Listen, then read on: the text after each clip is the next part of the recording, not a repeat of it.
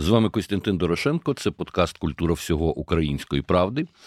Будемо говорити сьогодні про тему, яку суспільство українське обговорює вже багато років, і особливо вона актуалізувалася саме зараз під час війни, тому що є величезний запит від ветеранів війни, від людей, які зараз нас захищають. Це стосується питання конопель, культури конопель 13 липня 2023 року. Верховна Рада нарешті ухвалила законопроєкт про легалізацію медичного канабісу. Українська правда регулярно цю тему піднімає. Зокрема, в подкасті Кляті питання народна депутатка Ольга Стефанишина розповідала, в чому недоліки цього закону, які потрібні зміни. І Знаємо, що ветеранські правозахисні організації дуже серйозно налаштовані на те, щоб Україна все таки стала серед цивілізованих країн в цьому питанні.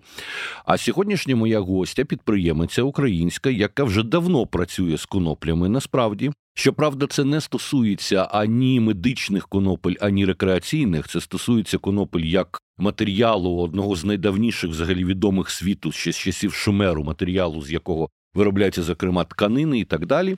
А отже, моя гостя Оксана Диво, людина, яка 10 років тому створила бренд Дивохом. Вітаю. Вітаю.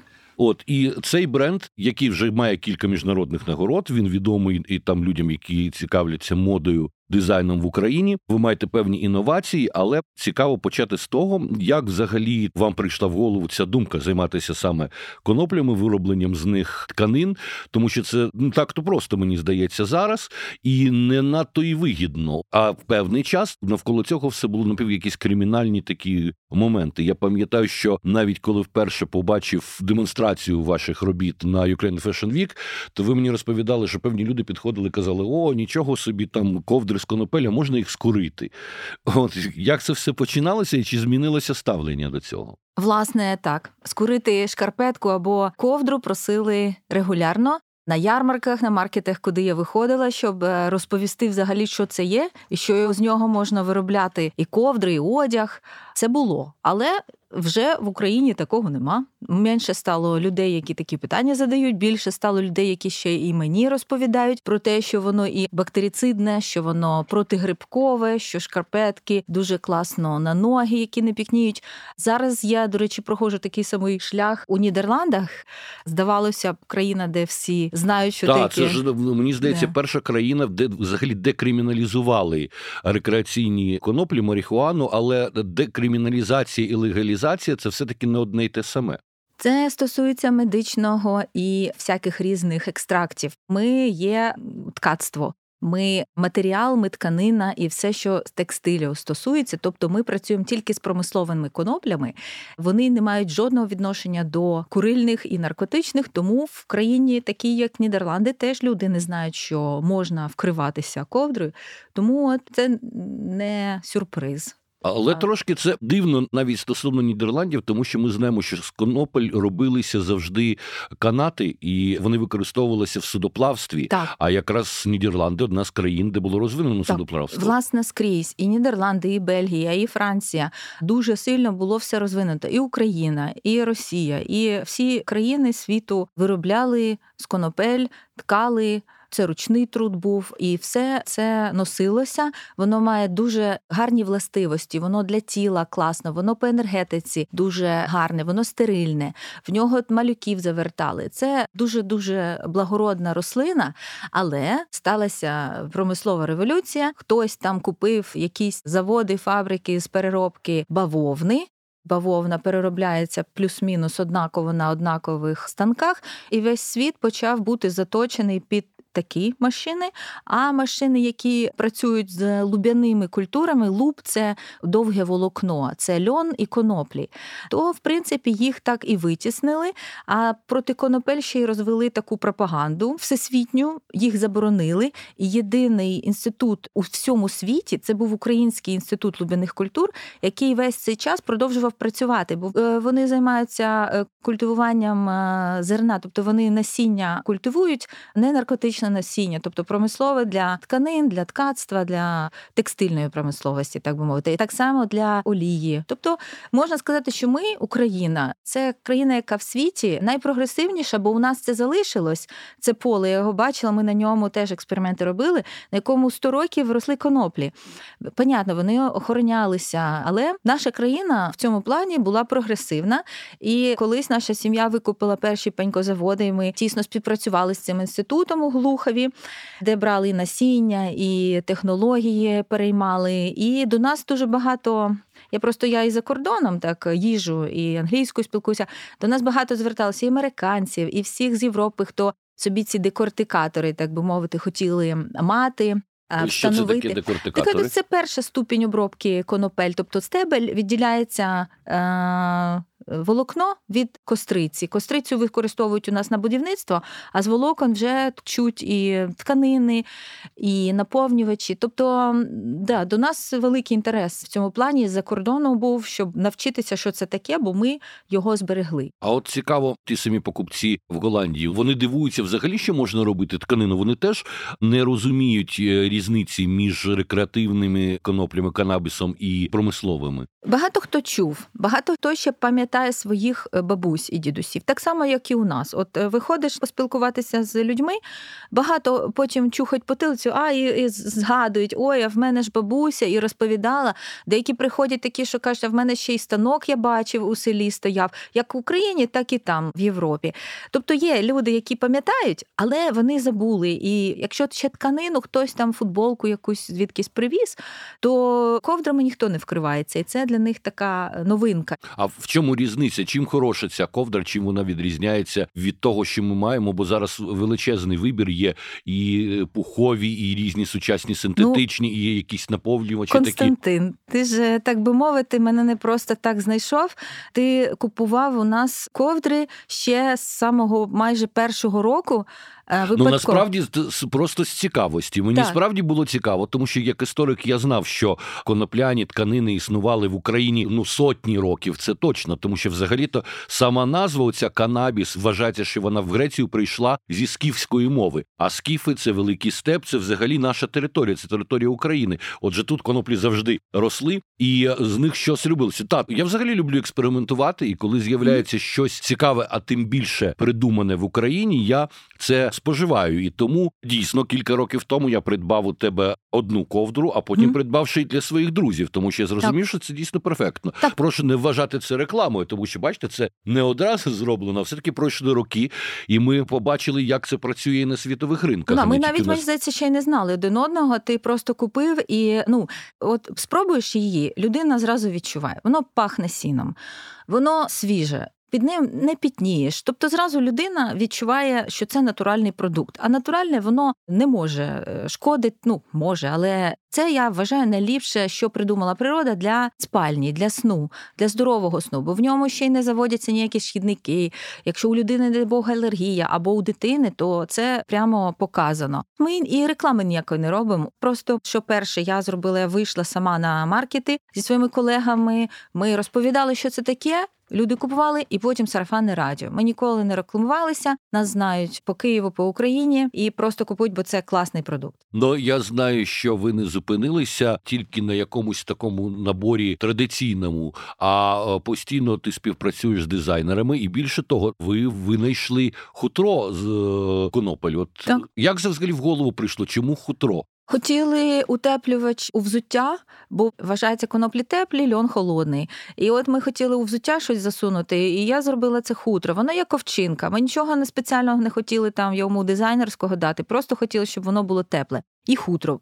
І потім, як я вже зі своїм другом Федором Возяновим йому показала, він каже: О Боже, це ж прямо як животику котика. Я кажу, що мені стригти його чи таким залишати? Він ні, ні, каже, залишай таким, воно ж таке трохи огидне, воно ж трохи таке, знаєш, потріпане, але класне. І ми оце залишили. І він нам зробив колекцію шуб.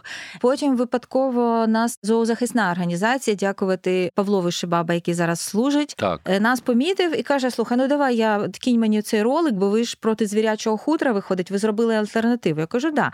І більше того, це альтернатива синтетиці, бо звіряче хутро то звіряче, а синтетика вона найбільш шкідлива, бо вона забруднює нашу планету. Вже нема куди дівати ці відходи. А тим більше, якщо це шуба, і в неї ж дуже багато великий об'єм цієї синтетики, і люди ж модниці наші ж хочуть собі в цьому році леопардову шубу. Завтра вона хоче з портретом не знаю кого на спині, і викидають те, що купили, купують інше. Тому я пишаюся, що нам вдалося. Це не тільки я, це багато технологів, які над цим працювали, і наша команда, і ті, хто повірив, і Возянов сказав: слухай, це класно. Якби він не сказав, я би так його десь там на пледи і штампувала. Він зробив нам шуби. Потім Ксенія Шнайдер приєдналася, зробила колекцію. Вона так зараз теж дуже відома. Дизайнерка, бо за Дідасом пропрацювала. І отак ми потрошки. Стосовно хутра, дійсно, до речі, дуже цікавий момент, тому що еко повістка вона змусила людей масово відмовлятися від хутряних шуб. Я бачив дуже цікаво, як в Берліні розвивалася ця ситуація. Десь, можливо, в 19-му році я там був, і берлінські жінки всі поздавали свої хутряні шуби в секонд-хенди, в вінтажні магазини, тому що вже жінці в хутрі з тварини непристойно в Німеччині і в Берліні гуляти. Ну можливо, в Мюнхені ще пристойно, в Берліні точно вже ні. А молоді дівчата вони теж не хотіли купувати ці шуби. При цьому, значить, їх багато, і велика кількість молодих хлопців берлінських почали купувати ці жіночі шуби і в них ходити. Це було екстравагантно, красиво, весело. І вони казали, що ви знаєте, треба все таки мати повагу до тих бідних звірят, яких повбивали. То давайте ми, хоча б доносимо ці шуби. Ну а з точки зору екології, то справді хутро звірячі шкури набагато більш екологічні так. ніж оці е, синтетичні. Власне, так. ми виступаємо. Я особисто проти консюмерізму. Тобто я не знаю, скільки там з флагами люди будуть бігати, скільки буде створено нових теорій і проти чого нам боротися. Я вважаю, що не треба багато купувати. І от в тебе є річ, ну носи її. Вже е, оце викидати неважливо, з чого воно, навіть якщо воно з конопель. Ну, люди трудилися, це затрачувалася електроенергія.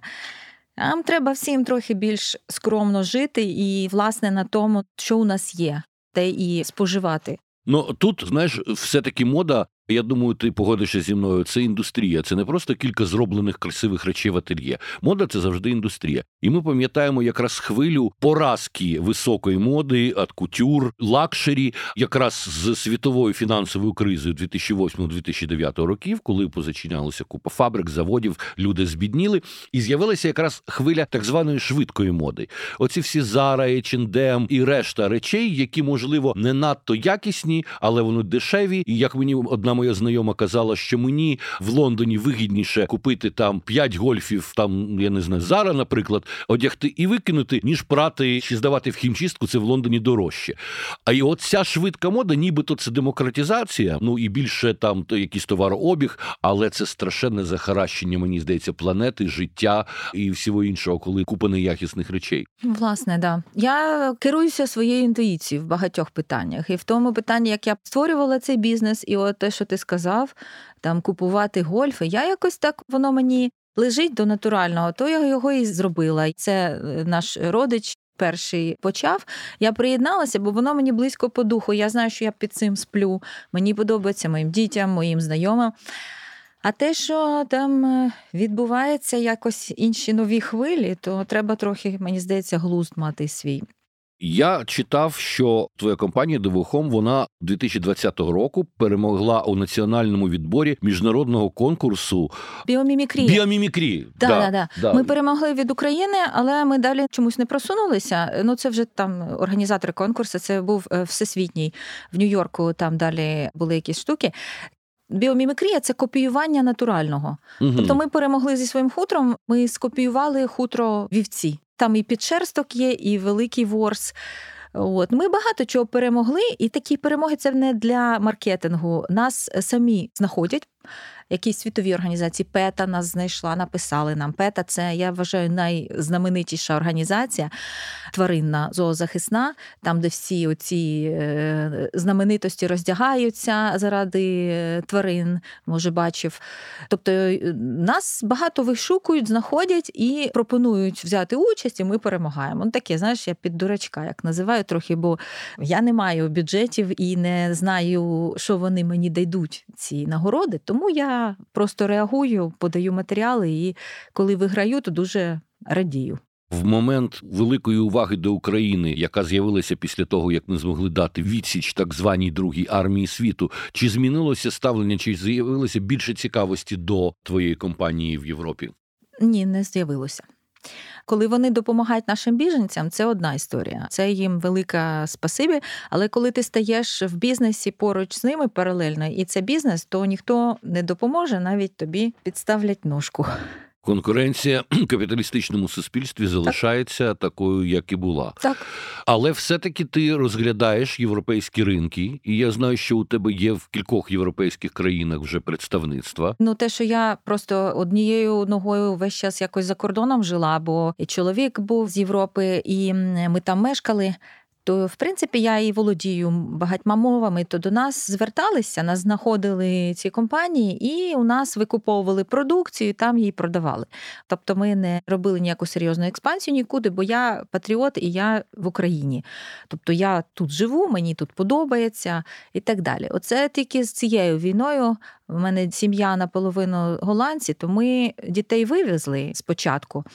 Діти голландці вже повернулися назад. Але оскільки я туди виїхала і вже там сказала А, тобто відкрила кілька магазинів і склад перенесла і компанію відкрила, то думаю, використаю можливість цю і зроблю там сама собі свій бізнес і магазини.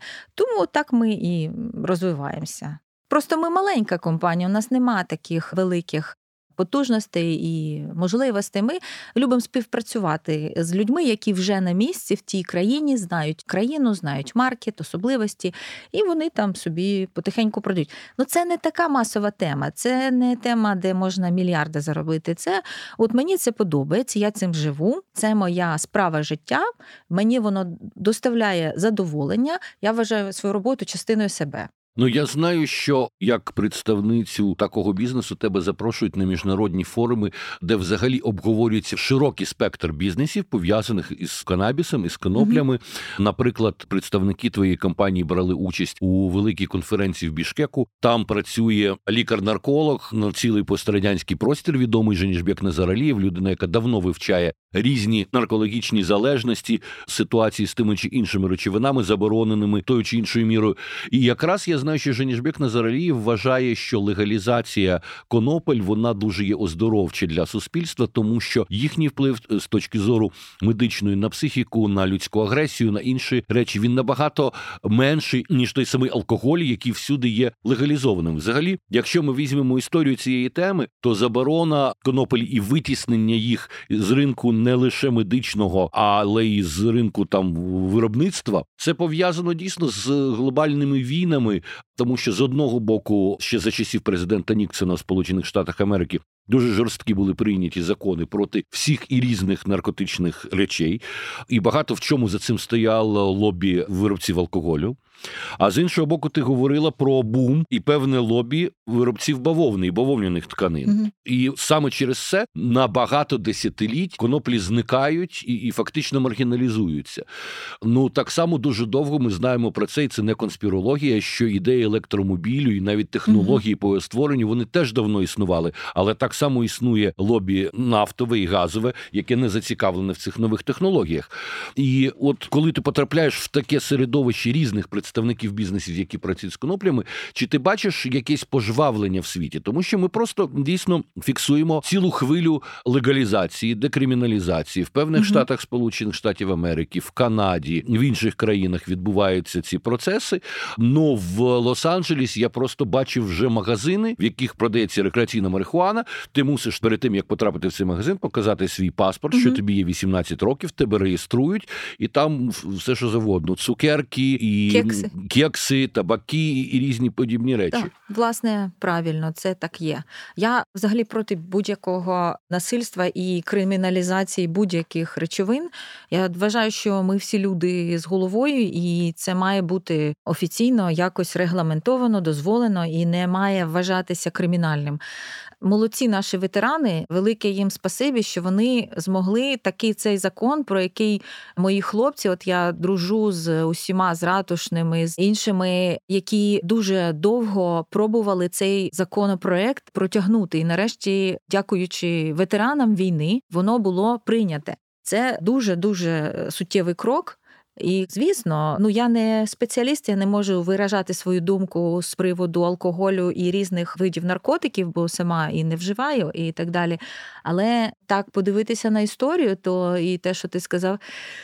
Коли коноплі заборонили, вони ж е, війни. Тобто, ті, хто курить, вони ж безобідні люди, вони ж не образять там, вони ж досить е, розслаблені, воно не визиває ніякі е, там почуття. Та ну це те, що називається седативна речовина. Вона заспокійлива, так. вона не визиває збудження.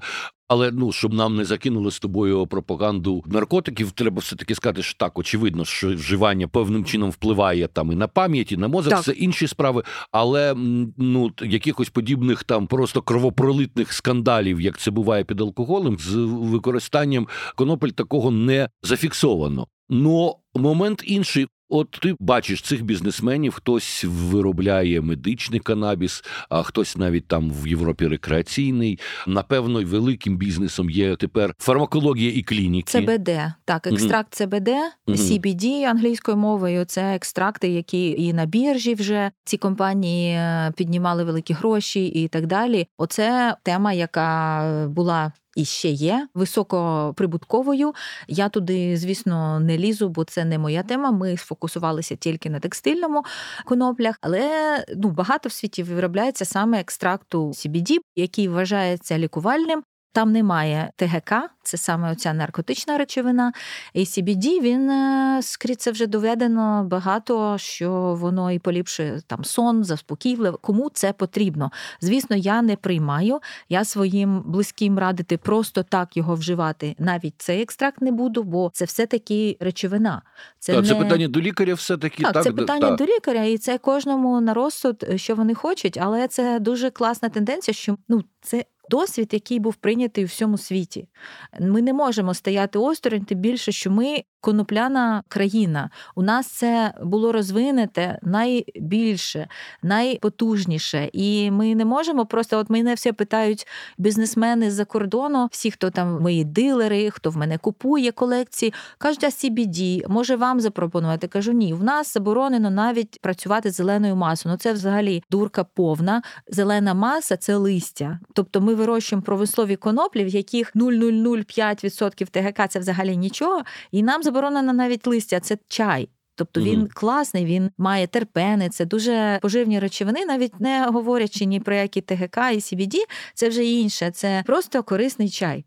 І мене там хлопці на полі нас роблять цей чай, ми його забираємо, собі п'ємо, але офіційно продавати і працювати з зеленою масою заборонено. Але ми рухаємося. От у нас, коли ми починали, ми мали платити поліції, яка охороняла нам поля. Чому його охороняли, ніхто не знає, бо його кажу, скори, хоч гектар, ти від диму трохи поперхнешся. Е, але це такий пережиток був, його скасували. От так само, як ми, в принципі, рухаємося. Я позитивно дивлюся на це. Отже, є ще один момент, про який говорять, що зараз, якщо станеться нарешті легалізація медичного канабісу в Україні, то всі позасіють всі поля коноплями. І що в результаті, взагалі, як коноплі впливають на екосистему, як вони а. впливають на ґрунти? Ой, вони круто впливають. Взагалі їх на полі садять для того, щоб вони поліпшили ґрунти. Це унікальна рослина, її вирощують без пестицидів і гербицидів. Тому там оцей ярличок органік дійсно так. Він в нас є, і ми там це поле перехідне три роки робили. Але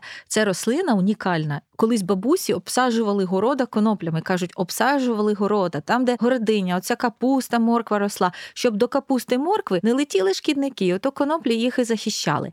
Тому це дуже дуже позитивна штука. Ну звісно, будуть його охороняти, і є регламенти. Я проти того, щоб вживали наркотичні сорти, бо воно впливає на мозок особливо підлітковий дитячий, це зрозуміло. Але якщо таке станеться і приймуть, і люди будуть лікуватися, це ж е, дуже велика користь ПТСР. От зараз е, з війни приходять люди. І мені кажуть, що вони всі алкоголь п'ють. Ну очевидно, що люди на війні переживають такий досвід, який не мусила би взагалі переживати людина. Це жахливий рівень стресу і драми, і безперечно, ми мусимо бути уважними і до того, як можна їм допомогти зняти ці ситуації. Ну я, наприклад, знаю, що не тільки відносно медичного канабісу піднімаються в світі питання, а це е, дослідження ще 60-х років, 70-х, використання MDMA, наприклад, в психотерапії з людьми, які пройшли війну і так далі. І MDMA починають теж потрошки декриміналізувати, легалізувати, здається, в Новій Зеландії, в якихось так. країнах саме в для подібних я От. слідкую за цим. В Швейцарії в Цюриху е, університеті професору дозволили з ним працювати і досліджувати на предмет ПТСР. Власне, я багато роликів дивилася, що при пацієнті має бути психолог і з ним говорити. І так, дійсно, MDMA допомагає цим пацієнтам і з цим працюють. Так, це було б дуже прогресивно, якби наша країна прислуховувалася і щось робила в цьому напрямку, бо ми та країна, в якій іде найжорстокіша війна цього століття зараз. І ми, люди нормальні, які мають повернутися до нормального життя і працювати. Це безліч бізнесменів там зараз знаходиться. Ми маємо спасти цих людей, і е, дійсно це має щось відбуватися. Є думка у дослідників міжнародних, у дослідників психічного здоров'я, що не тільки люди, які пройшли війну, чи мусили виїхати з території, де розгромлені їхні будинки, де вони втратили все. Взагалі, всі люди в Україні зараз знаходяться під величезним тиском психологічним, не мають можливості якогось розпруження, якось відчути себе у безпеці. Це накопичується. І якщо не ПТСР, то в усякому разі навколо депресивні, апатичні стани. Це просто реальність е, е, дійсно українців сьогодні. І які би не були у нас інвестиції після перемоги і зараз для того, щоб відбудовувати країну, треба мати сили, треба себе якось привести до тями. Отже, я думаю, так що тут ми справді маємо користуватися найпередовішим досвідом медичним. Власне, ти правий. І себе тримати в режимі, в спорті. Я думаю, це найголовніше, якщо людина займається регулярно собою, спортом, і тоді, в принципі, нічого не потрібно. Але якщо вже стани такі, які от про те, що ти говориш, да мене дуже часто запрошують. Я стараюся від цієї теми якось. Ну, це не наша тема. Звісно, ми наркотичні сорти не підтримуємо, але оскільки наша компанія є такою передовою в сфері конопель, мене дуже часто запрошують і в Молдову запрошували. Там вони теж пробують вирощувати, але це це так само, як от в Киргизстані, на дуже дуже початковому рівні. Але особисто мені цікаво було підтримати Молдову. Вони перенесли конференцію. Я поїду особисто, я поїду, я пообіцяла. Я е, в Молдові була. Знаю, що вони нас підтримали. Вони відступили від Росії в те, щоб нас підтримати, але там народ ще ще вагається. Так, так. дійсно, Росія дуже багато років вкладала в розбрат в Молдові в її розчленування. Фактично, те, що у нас відбувалося активно 10 років з 2004 року до 2014, оце розділення з впливом Росії країни в Молдові. Це відбулося одразу в 90-ті, Відрізали Придністров'я, і насправді ця країна в достатньо трагічній ситуації. Економіка там фактично не розвивається. Там постійно відбуваються якісь такі. Ну нема єдності справді у розумінні. Але зараз я теж був в Молдові цього року, і я бачив реакцію молоді, і я бачив реакцію людей з великих міст. Вони безперечно налаштовані бути з Європою, але і велика є частина людей, яка так чи інакше під впливом ще російської пропаганди. Угу. Да, я їхала з таксистами, мені впало, бо кажу, ви російською розмовляєте? Він каже, да, я і фільми дивлюся, мені так цікавіше. Я кажу, а що в Європу? І він сказав саме про наркотики. І про е, ЛГБТ. ЛГБТ. От. Він е, каже: От я в Парижі працював, я не хочу, щоб мої діти жили, от щоб наркотики. І я тоді зрозуміла, чому мене запрошують на такі речі, бо я, тобто, ми текстиль, це ніякі не наркотики, і воно коноплі. І вони просто, коли люди вже так би мовити, дивляться, от тобі ця коноплі, ось з нього робляться отакі здорові речі. То воно якось у них вкладається в голові, що так, не тільки так однозначно, і все так. Чорно, тобто може бути ще й якийсь колір. Ну, чорно-білий підхід, добре чи погано, це якраз підхід більшовицький, це якраз підхід, який насаджувався в радянському союзі, і це найбільш примітивний підхід. Людям легше можливо жити в чорно-білому світі. Mm-hmm. Не треба замислювати стосовно чогось, але насправді ну вже в 21 столітті це просто неможливо. Ще один момент цікавий стосовно Нідерландів, хотів тебе розпитати, тому що у мене таке враження, що при всьому тому, що там є оці кофішопи, так звані, де вільно можна купити і рекреаційну марихуану угу. там, і спожити, що все-таки це більше бізнес для туристів, ніж для самих голландців. Так, власне, так і є. У мене перший чоловік, він голландець наполовину, і ми мешкали в Дюссельдорфі. Це близько від е, Амстердаму, і ми в Амстердамі проводили весь наш час, бо він там MBA закінчував і все таке. І в нас більшість друзів це все-таки нідерландці. І е, так. Ніхто з наших друзів не курив нічого. Вони всі дивляться на ці кофішопи як для туристів, тобто особливо з Англії. Люди приїжджають і чоловіки для того, щоб відірватися і попробувати все, і подивитися на квартал червоних так. ліхтарів. Я думаю, що з голландці вони просто дуже люблять заробляти гроші. І насправді воно карається. Ти не можеш його продавати. І всі про це говорять. І ти приходиш в кофішоп, вони теж тобі говорять, це не дозволено продавати, але це толерується. Тобто ми продаємо. І, і ти можеш вжити конкретно там. Вжив а, собі, та. Е, хоч на вулиці вжив перед поліцейським вжив. Це різниця між декриміналізацією і легалізацією. Отже, дійсно в Нідерландах це не легалізовано, це декриміналізовано. декриміналізовано Трошки так. інша історія. Ну те, що зараз відбулося і в Нью-Йорку, і я тобі хочу сказати, що теж цього року був в Нью-Йорку. Там е, ти проходиш певними районами, навіть на Манхеттені, і це просто якийсь дивний чат. В них ще такий специфічний запах цієї рекреаційної коноплі, так. саме американської. Я перед тим як опинитися в Нью-Йорку цього року, був у Вірджинії, mm-hmm. і там е, з професоркою ми їхали по дорозі. і Я бачу таку маленьку кубку збити звірятку на дорозі. Вона каже, що ми срочно мусимо об'їхати. Я кажу: а чому що таке? Вона каже, це скунс. І якщо ми в нього вріземося, то це просто жах. Це це я не знаю, що робити з машиною, і все. Дійсно, ми проїхали мимо, і я нічого подібного, я такого жахливого запаху в житті не відчував. Він просто все перевертає в тобі. І от я після Вірджинії перелітаю до Нью-Йорку, зустрічаюся з друзями, виходжу з метро.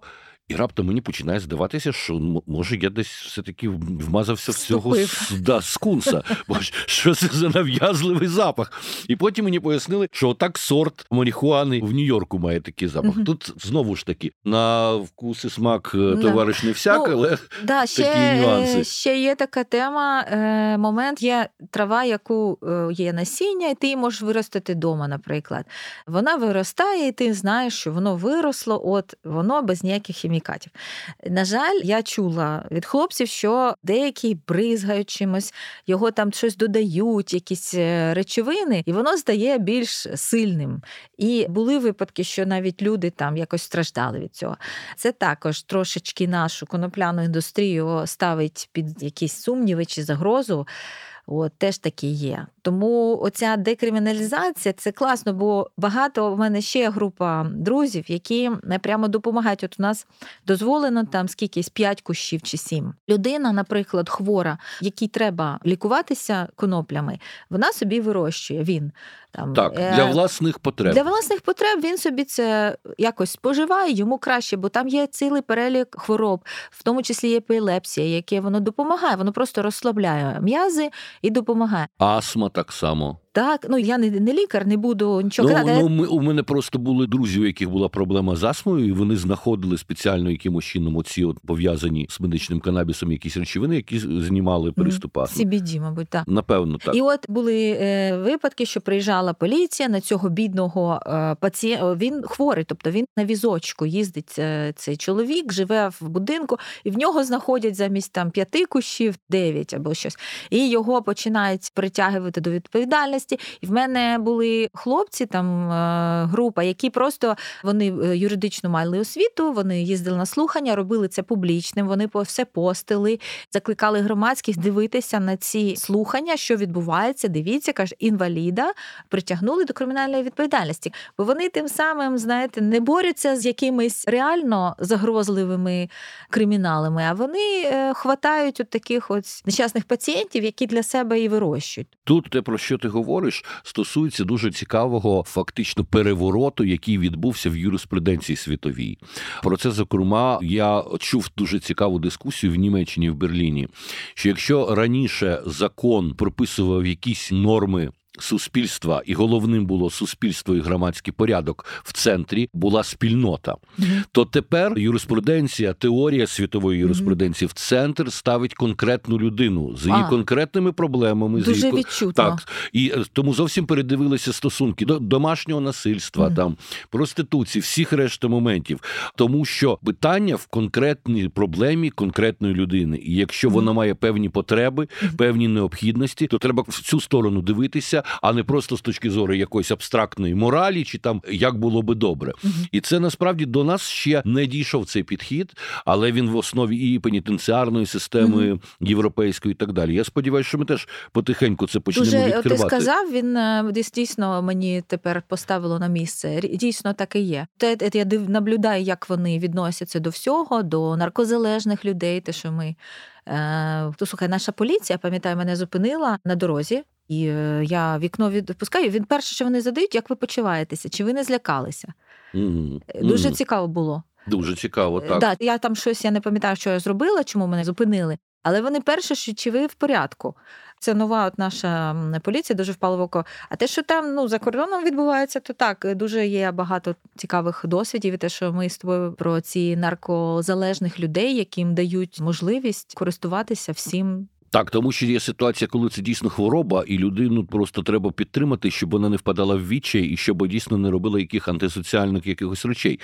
І це повертаючись до досвіду Нідерландів, що самі голландці вони фактично втратили цікавість до споживання наркотиків легких, які там декриміналізовані. mm Тому що коли щось тобі не заборонено, втрачається оцей ще ажіотаж. Знаєш, найбільше якихось не дуже продуманих експериментів ми робимо якраз підлітково підлітковому віці. Угу. Нам хочеться чогось виявити себе крутим, щось таке відчути, відрізнятися від батьків, від сірої маси. І чим менше заборон в цьому віці, мені здається, тим якраз і краще людина проходить ці всі випробування. Так само і в сім'ях, де не забороняють дітям, де не слідкують за ними, де не давлять на них, не вимагають багато чого. Вони легше проходять через ці саблазни, так звані, у них нема тяги. Чим менше заборон, тим менше цієї ідеї запретний плод. До речі, статистика демонструє там, де взагалі проходять якісь моменти легалізації, легалізація абортів, там декриміналізація легких наркотиків і так далі. Всюди фіксується падіння рівня злочинності. Злочинності так і в Португалії я теж чула, що там і злочинців до них м'якше відносяться, і це поліпшило ситуацію. Власне, так і треба. У мене троє доньок. І ми їм нічого ніколи не забороняли в будь-якому віці, хоч на дискотеку, вони могли йти і все. І е, ну, людина собі обирає сама, що їй треба, і вона думаю, обере, забороняй чи не забороняй. Ну і я думаю, що знаєш, якщо людина з дитинства має підтримку і розуміння в своїй родині, вона знає, що що би з нею не відбулося, від неї не відмовляться і до неї будуть уважні. Це якраз і створює той психологічний якийсь фон, підхід, базис, що людина не хоче робити над собою важких якихось експериментів. Той самий Назаралієв мені колись говорив, що він вважає в нього є така теорія, що людина стає наркоманом до того, як починає вживати наркотики. Що це певне небажання жити у реальності, певне бажання ескапізму, певне невміння себе прилаштувати до реального світу, певна нелюбов до себе і до реального mm-hmm. світу. І тоді людина починає шукати вихід в і сама знаходить собі якісь збудники і якісь е, подібні проблеми. Mm-hmm. Безперечно, це тільки така теорія, трошки філософська, але в цьому щось є. Так, я трохи вивчала залежності. Мені цікаво було, бо я ніколи нічого не уживаю. А люди поруч зі мною, от близькі, навіть сім'я, були випадки. І я прочитала цікаву річ, що дуже сильно там такі е, завзяті алкоголіки, реально вже з хворобою, то вони дуже тягнуться до сім'ї. Вони її і відштовхують, нібито вони угу. там своєю поведінкою, е, якоюсь екстремальною, звісно, що відштовхують від себе, але для них важливіше за все це родина прийти, і щоб воно було все затишно, і дітки бігають, і обід зварений. От тобто така є. Так, дуже цікаві ці моменти. Я думаю, що людству доведеться їх всіх вивчати, тому що самий напрямок того, про що зараз людство в першу чергу думає, це вже не просто там надвеличні якісь ідеї. Мегаломанські про покорення Марсу, там пам'ятаєш, як в 70-ті, чи ще щось подібне, а все глибше просто до розуміння людини з її потребами, властивостями. Це цікавіше не в шир космос, а в всередину людської психології і якоїсь делікатності до одного. Е, цікава тенденція, і на жаль, у нас вже трошки збігає час. Я хотів би спитати, чи існують якісь плани в тебе ідеї, щось нове представити в від Дивохом, десь там в Україні чи в світі взяти ще участь в якихось конкурсах, чи просто ти збираєшся так продовжувати спокійними кроками це виробляти? У мене вже 10 років бізнесу. Це такий якийсь переломний момент, що мені захотілося збільшити команду і потужнішою команду зробити трохи не сильно, але захотілося маркетинг, якось попрацювати зі стилем. Звісно, я в Україні, і в мене основні продажі в Україні. Мені подобається, що у нас тут, попри війну, люди купують натуральне і платять більше ж за те, що дійсно корисне. Так я собі розвиваюся своїм природнім шляхом хочу в Нідерландах більш зрозуміти, як укорінити свій бізнес, щоб воно працювало, бо це додаткові гроші, які підуть в Україну, в тому числі, і наше виробництво буде працювати потужніше, бо ну не буду обманювати нікого. Продажі впали в Україні, так як у всіх, мабуть. Моя ціль життя це щоб оця натуральна штука вона ширилася. Я і патент на хутро зробила і готова ним ділитися, щоб люди виробляли не синтетичне, а оце рослинне хутро. Я готова, щоб люди просто хотіли це купувати. Так, я хочу більше одягу трохи робити. Зараз працюю з дизайнерами. Просто хочу поліпшувати свій продукт далі. Да, мене тягне в інновації, мене тягне в розробку нового, але наразі треба спочатку тили собі, бо ми всі опинилися у такому положенні, всі абсолютно. Як би ти не, не що з себе не зображав, е, ми всі в стані війни і у стані виживання. Ну що ж, тоді бажаємо нашим слухачам і одне одному найскорішої перемоги. І я бажаю наснаги, хай більше в світі людей дізнаються про такий унікальний інноваційний бізнес родом з України. Дякую. Дякую, Костя. Дякую.